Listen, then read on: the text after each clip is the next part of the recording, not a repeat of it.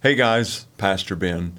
Thank you for joining us here on FCC Online. We are truly thankful and appreciate you taking the time to watch and listen to our messages. One thing that I do want to encourage you to do is as you're watching these, please don't allow these to be your primary resource in your spiritual journey and your walk with Jesus. Keep these as a supplement to what you do on a weekly basis from the gathering, uh, being connected, being part of a life of a local church body. We want these to bless you. We want these messages and these videos to help you grow in your relationship with Christ. But please do not allow these to replace anything that you have to do with a local church body.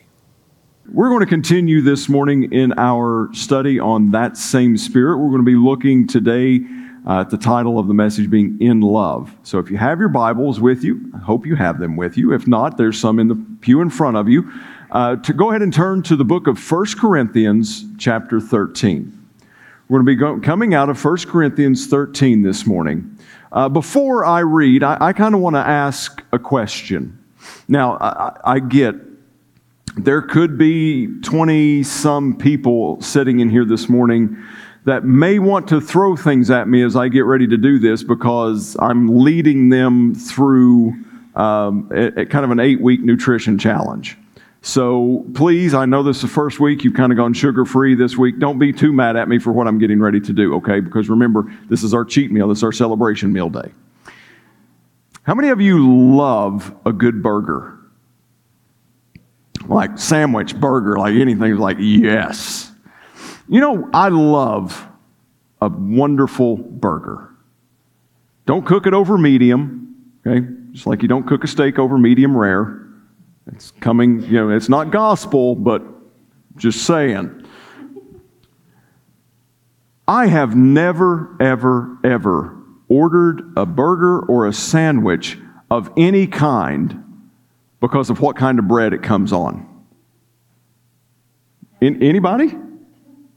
Like, I mean, you know, there, there's, thank you, appreciate it, thank you. Uh, I mean, bread is great. I mean, it's wonderful. It, it, you know, can accent the sandwich so well, but I never look and on the menu go, mmm, there's pimento cheese, but it's got brioche bread. I think I'm going to have that. No, I look at the contents of what's going on. Matter of fact, um, 2019, fall of 2019, my wife and I, we take a trip to the Poconos. Um, we get this, we rent this cabin kind of out in the middle of nowhere. When we get there, we still, you know, we hike a couple trails. We're getting hungry. Uh, we don't have any food. We didn't bring any with us. We've not gone to the grocery store yet. So we decide, let's see if we can find a place to eat anywhere close to us. Well, turns out, just less than a mile up the road was this little greasy spoon. You know the ones I'm talking about, like you leave there and like six months later, you wash the clothes multiple times, but you can still smell the restaurant on your clothes. It was that good. But I came across a sandwich. I've got a picture of it, matter of fact. Changed my life. That is a burger. It's got pulled pork. It's got barbecue sauce. It's got pickles. It's got coleslaw on there. It's just layers of glory on that sandwich, basically. So again, changed my life. But you know what? The bread on that was great. But nowhere in my consideration of ordering this burger did the bread play a determining factor in it. It was what was in between. It's what the contents of it was. Now, that's kind of a weird way for me to segue into my passage this morning. We've been talking about Holy Spirit, the role that God's Holy Spirit plays in our lives, how He affects us, how He affects the world around us. And we talked last week, we came out of 1 Corinthians 12 about spiritual gifts. And we started looking down deep into that subject as Paul began to write it out. Now, 1 Corinthians 12 and 1 Corinthians 14 both deal with spiritual gifts. Right smack in between is a chapter that is contextually pivotal to interpreting properly and understanding properly chapter 12, chapter 14. Spiritual gifts, right? Chapter 13 is the crux, contextually, that those are built on. And that's the one, listen, i am scheduled to perform a few wedding ceremonies this summer, and we all know that you get kicked out, you get, you know, you're, you're out of the secret pastoral ministerial guild of being able to perform weddings if you don't do 1 Corinthians 13. Love is patient, love is kind. One of the things that I rarely hear, I've never used it in a wedding, and I rarely hear it, are the first, uh, let's say, three verses of that chapter. And that's what we're going to concentrate on today. 1 Corinthians 13, 1 through 3. If I speak in the tongues of men and of angels, but have not love, I am a noisy gong or a clanging cymbal. And if I have prophetic powers and understand all mysteries and knowledge, and if I have all faith so as to remove mountains but have not love, I am nothing. If I give away all I have, and if I deliver up my body to be burned, but have not love, I gain nothing. So here, Paul is coming off of a chapter. And again, when Paul wrote this letter, this was in letter form, it wasn't in essay or report form, like it wasn't broken down into book chapters or verses when he wrote it. So he's building off of what we talked about last week, which was chapter 12. So much so that if you'll look, if you'll go back to 1231, 1 Corinthians 1231, Paul says this but earnestly desire spiritual gifts. Earnestly desire these things. All of those things that we talked about last week, even some of those things that we think are crazy, Paul says, earnestly desire those. But then he says this before he starts chapter 13. He says, And I will show you a more excellent way. So Paul has talked about these spiritual gifts in the totality of chapter 12. But before he begins this next train of thought, he says, I'm going to show you a more excellent way. I'm not saying that these are bad.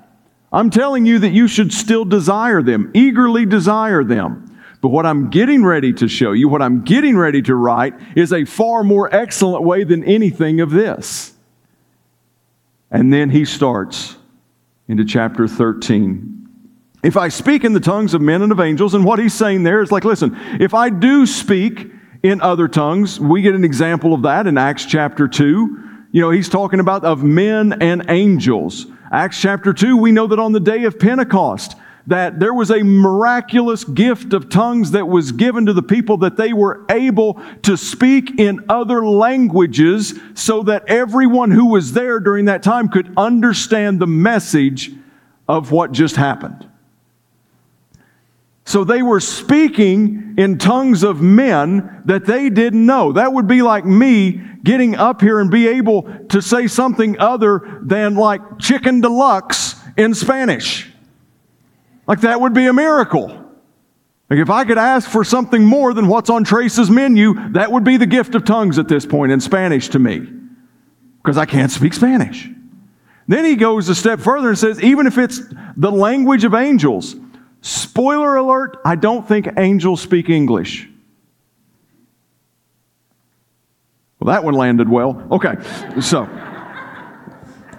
moving right along. Uh, so, tongues of angels. Yeah, so he's saying that even if I speak in other languages, or even if I speak in a heavenly spiritual angle or uh, spiritual language, but have not love, he compares a couple things. He says a clanging cymbal, or he says a noisy gong. Wonder what a noisy gong sounds like.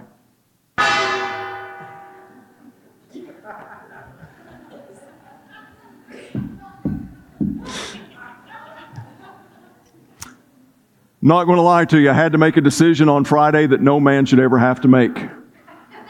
I asked, hey, does anybody know where a gong could be found? And coming from me, people didn't question it. On Friday, I had two people get in touch with me and say, I know where you can get a gong. I'm like, glory to God. Yeah, you do. One of them was a six foot full size gong. Like I'm talking like gong show. How many remember the gong show, right? Like I'm talking like six foot. And I'm getting, and then another was like, it's a desktop one. You know, it's like small. And I'm just like, I really want the six footer. I really want to call Thomas and Sean in. I know that Sean's getting ready to graduate, but graduation can wait. And we need to hook up the trailer. We need to go get the big gong. I prayed. That's what we have. So, anyhow, whenever that sounded, what I could see in common of every one of you was like, it's like you were wondering where it came from, right? Like, and what Paul is saying here is like, listen, even if you can speak in the tongues of men and of angels, even if you're doing this wonderful spiritual gift, but you don't have love, then all you're doing is making a noise. Listen, guys, I could be up here. And here's the thing whenever love is detached from the spiritual gift, then it ceases to exalt God and it becomes all about you. Like the moment that I remove love, no matter how amazing God may be doing something through me, if I remove love, then all you're going to hear is noise. I could be up here and I could be making the greatest point ever. But you hear that, and the attention is taken off of me, right? It's taking off what God's saying. And everybody's wondering, is that going to go on all service? No, I've asked him to do it twice. So if he does it anymore, it's not on me. I told him, I said, that's not an alarm bell for when the sermon's done, okay? That's not how that's supposed to be working.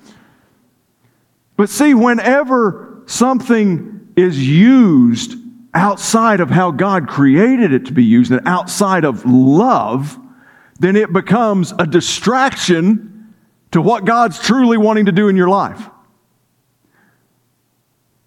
Because not only when that was ringing did it distract you, but like I said, now it's in your head that it could possibly happen again. And you may have trouble looking at this. So I'm telling you, the enemy puts all kinds of things in our path to distract us. And they don't always have to be bad things. The enemy can take the things, the good things of God, and he can manipulate them and use them against you to distract you from what God is doing in your life.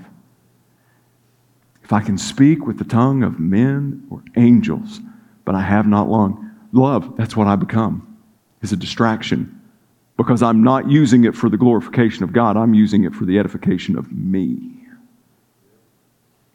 Then he comes in this, this next one. He says, If I have prophetic powers and understand all mysteries and knowledge, but I have, uh, and I have all faith so as to remove mountains, but have not love, I am nothing. So the prophetic that he's talking about here, okay, get, get Nostradamus out of your head. Okay? This, this, this declaring and predicting the future and that type of prophecy, I want you to remove that for just a minute because that's not what Paul's describing here. What he's describing is the foundation of prophecy, which is boldly declaring the truth of God's word. What God is speaking, what we see and hear, to be prophetic in today's realm, at the foundation of that, is you and I being bold in our proclamation of the gospel of Jesus Christ. Just like Abby was sharing in her offering thought. Now, here's where gifts get kind of tricky. If you were here last week, if you remember Romans 11 29 says that the giftings and the callings of God are without repentance, or He does not take them back. And that's why we can see so many people abusing these spiritual gifts and go, that, that dude ain't right, but he, what's happening here? Uh, really quickly, I want to give you an example of when God's gift of the prophetic, of declaring His word, can be used apart from a real healthy relationship with Him. Or let me just say it maybe a little bit better like this. When we don't have the greatest moments and we've got a horrible attitude. Anyone? Anyone? Like when we got a really bad attitude, the scary part about it is, is God can still use our giftings. Anybody ever heard of a man named Jonah in the Old Testament? Jonah was called to go to the Assyrians, to the capital city of Nineveh. Jonah did not care for the Assyrians at all. He had a problem with hate in his heart towards other people. Let's just boil it down to what it really is. He really had an issue with prejudice towards the Assyrians. And he basically told God, I'm not going to go. I was like, Yeah, you are. I was like, No, I'm not. Watch this. I'll jump off the boat. Was like, I'll send a big fish. Where did he come up at? Nineveh. So he purposefully tried to go the other way. God sent him anyhow. Jonah got there and was like, Well, I guess I'm here. Might as well do what I'm supposed to do.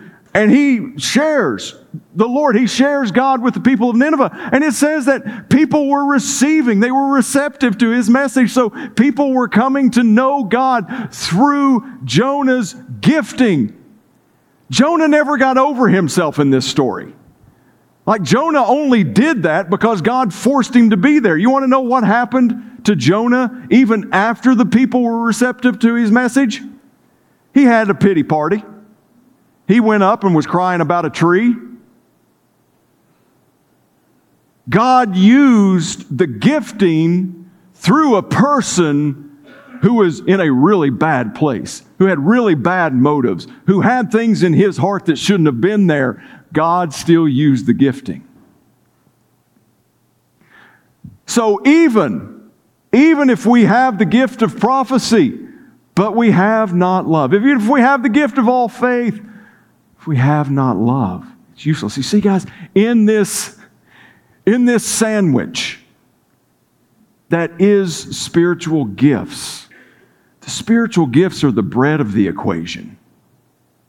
Love is what it surrounds. It's all about love. The message of Jesus coming to this earth was that God so Let's try that again. God so loved. You can't remove love from the equation. And I, I put out this, you know, this passage in our group, Facebook group, a little bit earlier this week so that you could be reading over it. And, and, and Jackie beat me to a point. Thank you, Miss Jackie. Point I was getting ready to make, she made like two days ago. She said that the fruit of the Spirit, which we covered a couple weeks ago, and again, we don't know 100% for sure that Paul was writing in the order of importance, but it was typical of Paul to write of the things that he valued the most first. What's the first element of the fruit of the Spirit? Love. You cannot detach love from anything in our relationship with Jesus Christ. Because it was because He loved us that we have a relationship with Him to begin with. And everything is founded and built upon His love. Everything else is shifting sands. Amen? So I want, to, I want to talk to us a little bit about love this morning and how important it is for us to be uh, in, in operation of love whenever we're talking about the Holy Spirit in particular. Turn to 1 Thessalonians chapter 5, if you will. I'm going to read verse 19. So 1 Thessalonians chapter, or chapter 5, excuse me, verse 19. Do not quench the Spirit. See, there's a lot of questions, a lot of conversation, a lot of things around this because, you know, we see, um, you know, we see don't quench the Spirit, don't grieve the Spirit. The only unforgivable sin is the blasphemy of the Holy Spirit. So let me take the rest of this message and let's talk here about how we can quench the Spirit. Because this Greek word for quench actually means to put out fire with water. And we know that there are times in Scripture that the Holy Spirit is referenced and likened to fire. And what Paul is telling us here in this first letter to the church at Thessalonica is he's saying, Do not put out the fire of the Holy Spirit living inside of you. So let's back up just a little bit. I want to read a little bit broader passage here out of this same chapter to give us a little bit of context as to this statement. We're going to read verses 12 through 22. We ask you, brothers, to respect those who labor among you and are over you in the Lord and admonish you, and to esteem them very highly in love because of their work. Be at peace among yourselves. And we urge you, brothers, admonish the idle, encourage the faint hearted, help the weak, be patient with them all. See that no one repays anyone evil for evil, but always seek to do good to one another and to everyone. Rejoice always, pray without ceasing, give thanks in all circumstances, for this is the will of God in Christ Jesus for you. Do not quench the Spirit, do not despise prophecies, but test everything, hold fast to what is good, abstain from every form of evil. So, Paul didn't just make a one off statement of don't quench the Spirit.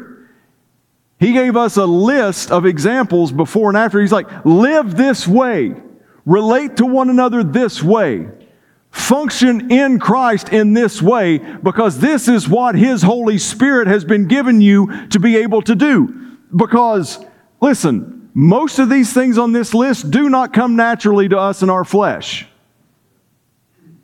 I mean, if, if we look at it, encourage, you know, admonish the idle, encourage the faint hearted, help the weak, be patient with them all. what? I, I can't even be patient with the people I like. You want me to be patient with everyone? Okay, all right. See that no one repays anyone evil for evil. What? Okay, what? I, I don't have time for this, but anybody ever fallen into that trap of just to, wanting to see somebody get the good old fashioned what's coming to them?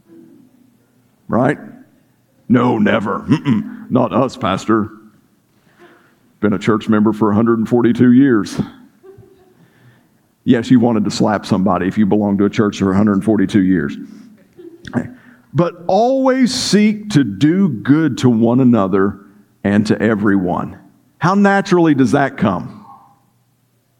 Right? Rejoice always. Okay.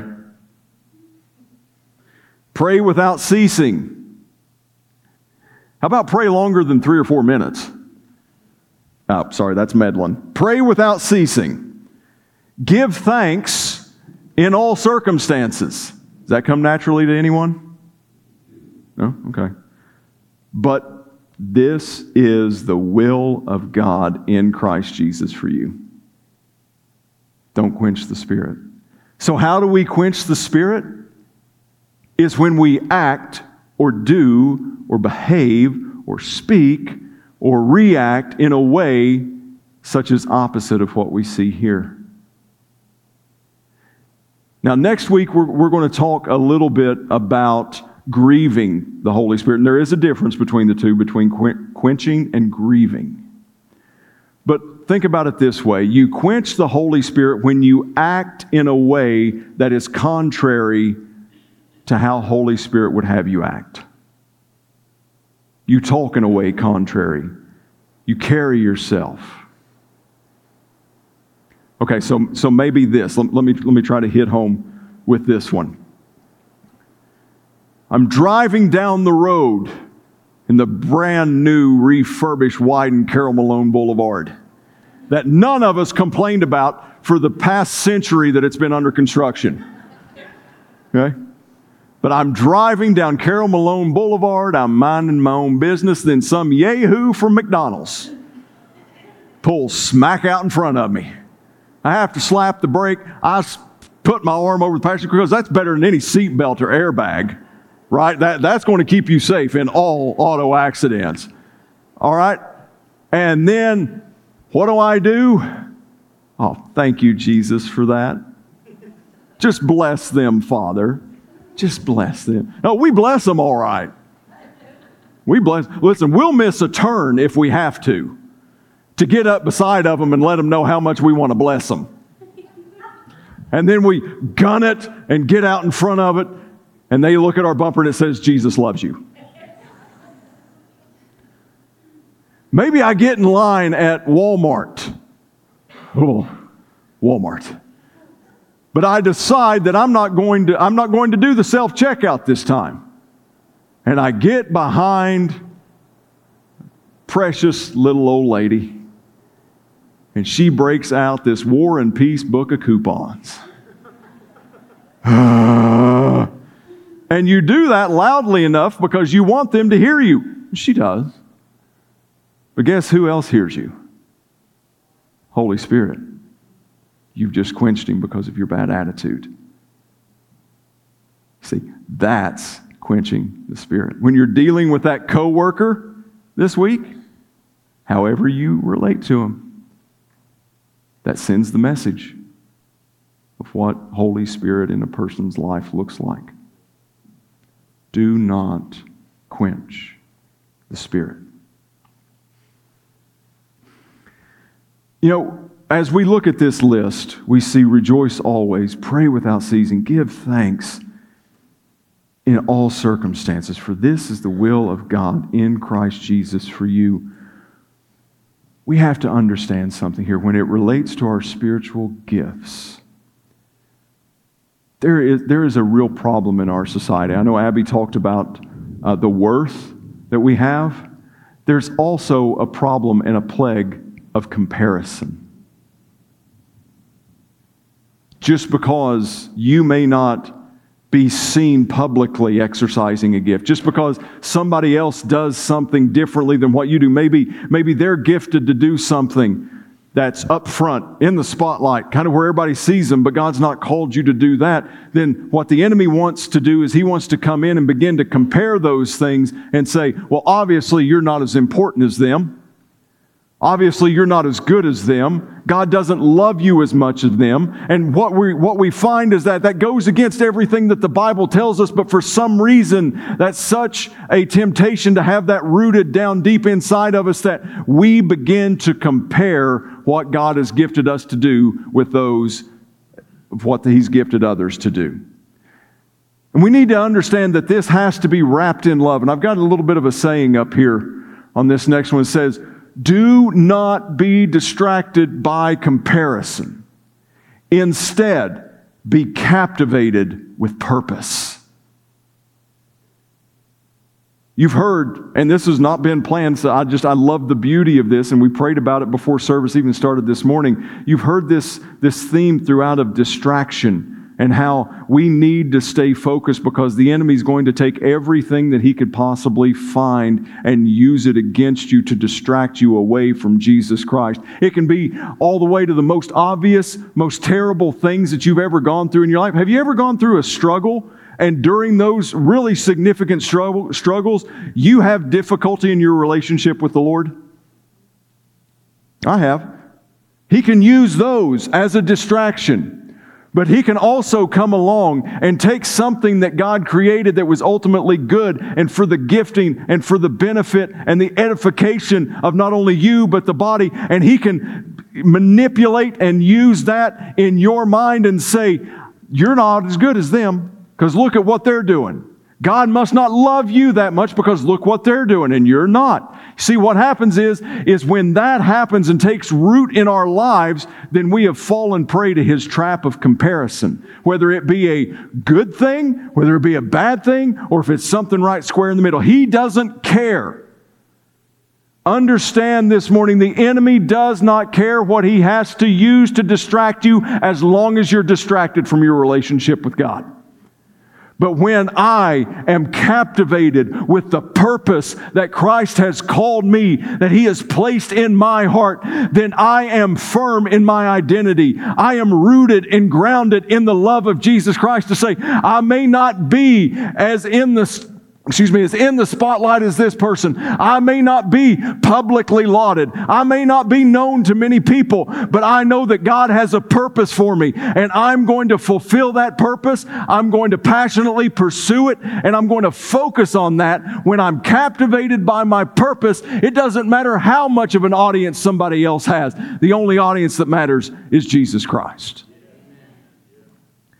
So when we start talking about these spiritual gifts, whether they're ever practiced or not, we've got to understand that it's not about gifts. The Holy Spirit, God didn't send the, His Holy Spirit to say, go gift them, give things to them. No, He said, go and comfort them, go help them, go lead them into all truth, go dwell in them, go and love on them. And everything that we do, comes from a place of love, then it doesn't matter how big or how little everybody else thinks it is.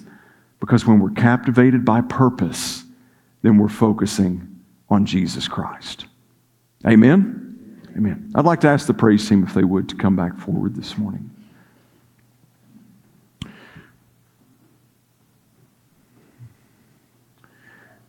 We're going to be in chapter 14 probably next week, at least to lead off with. And you'll see in 1 Corinthians 14, verse 1, it says, Desire gifts, but pursue love. There's nothing wrong with wanting the gifts. Listen, if you all want to give me gifts, I'll, pers- I'll, I'll, I'll gladly take that. I desire those. And listen, if, if God wants to bless me, I want that. And listen, if you want to be so pious and holy, because like, I don't want God to bless me, I just, I'll take yours. Okay? I'm fine with that. There's nothing wrong with desiring Holy Spirit gifts in your life. But Paul quickly reminds us that we can desire here, but our pursuit must always be love. I want to leave you with this challenge and this thought this morning. Last week, at the end of it, we prayed a prayer together that said, God, it doesn't matter what it looks like as long as it looks like you. I ask you guys to be praying that throughout the week. I hope you have. I'm going to challenge you to do it again this week. But here's the question that I have for you Are you ready for God to answer your prayer? Are you ready for God to answer that prayer? Because sometimes I think we pray things just because we think we should pray them. Right? I prayed it last week because the preacher put it on the screen. It kind of felt like everybody was looking at me when we were all praying it. So, are you ready for God to say yes to your prayer? We see in Luke when the priest, Zacharias, was doing his priestly obligations. Angel Gabriel came to him and said, Your prayer has been answered. He was like, What prayer? I don't know what you're talking about. He said, You're going to have a son. Zechariah was like, Wait a minute. A minute. I'm old. I don't know if you've seen my wife. She's kind of old too. Yeah, that's not going to happen. Gabriel's like, Listen, dude, I'm just the messenger. Like, all I know is what I've been sent here to tell you. Then he said, But I will tell you this because of your doubt and your unbelief, you're not going to be able to speak until the child is born. See, Zacharias was praying a prayer for a long time, but he had difficulty when the answer came. So I just want to ask you, I want to challenge your heart that if you're praying that prayer with me, like I, am hoping you are, and I'm praying that you are, God, we don't care what it looks like, as long as it looks like you. Are you ready for God to answer that prayer?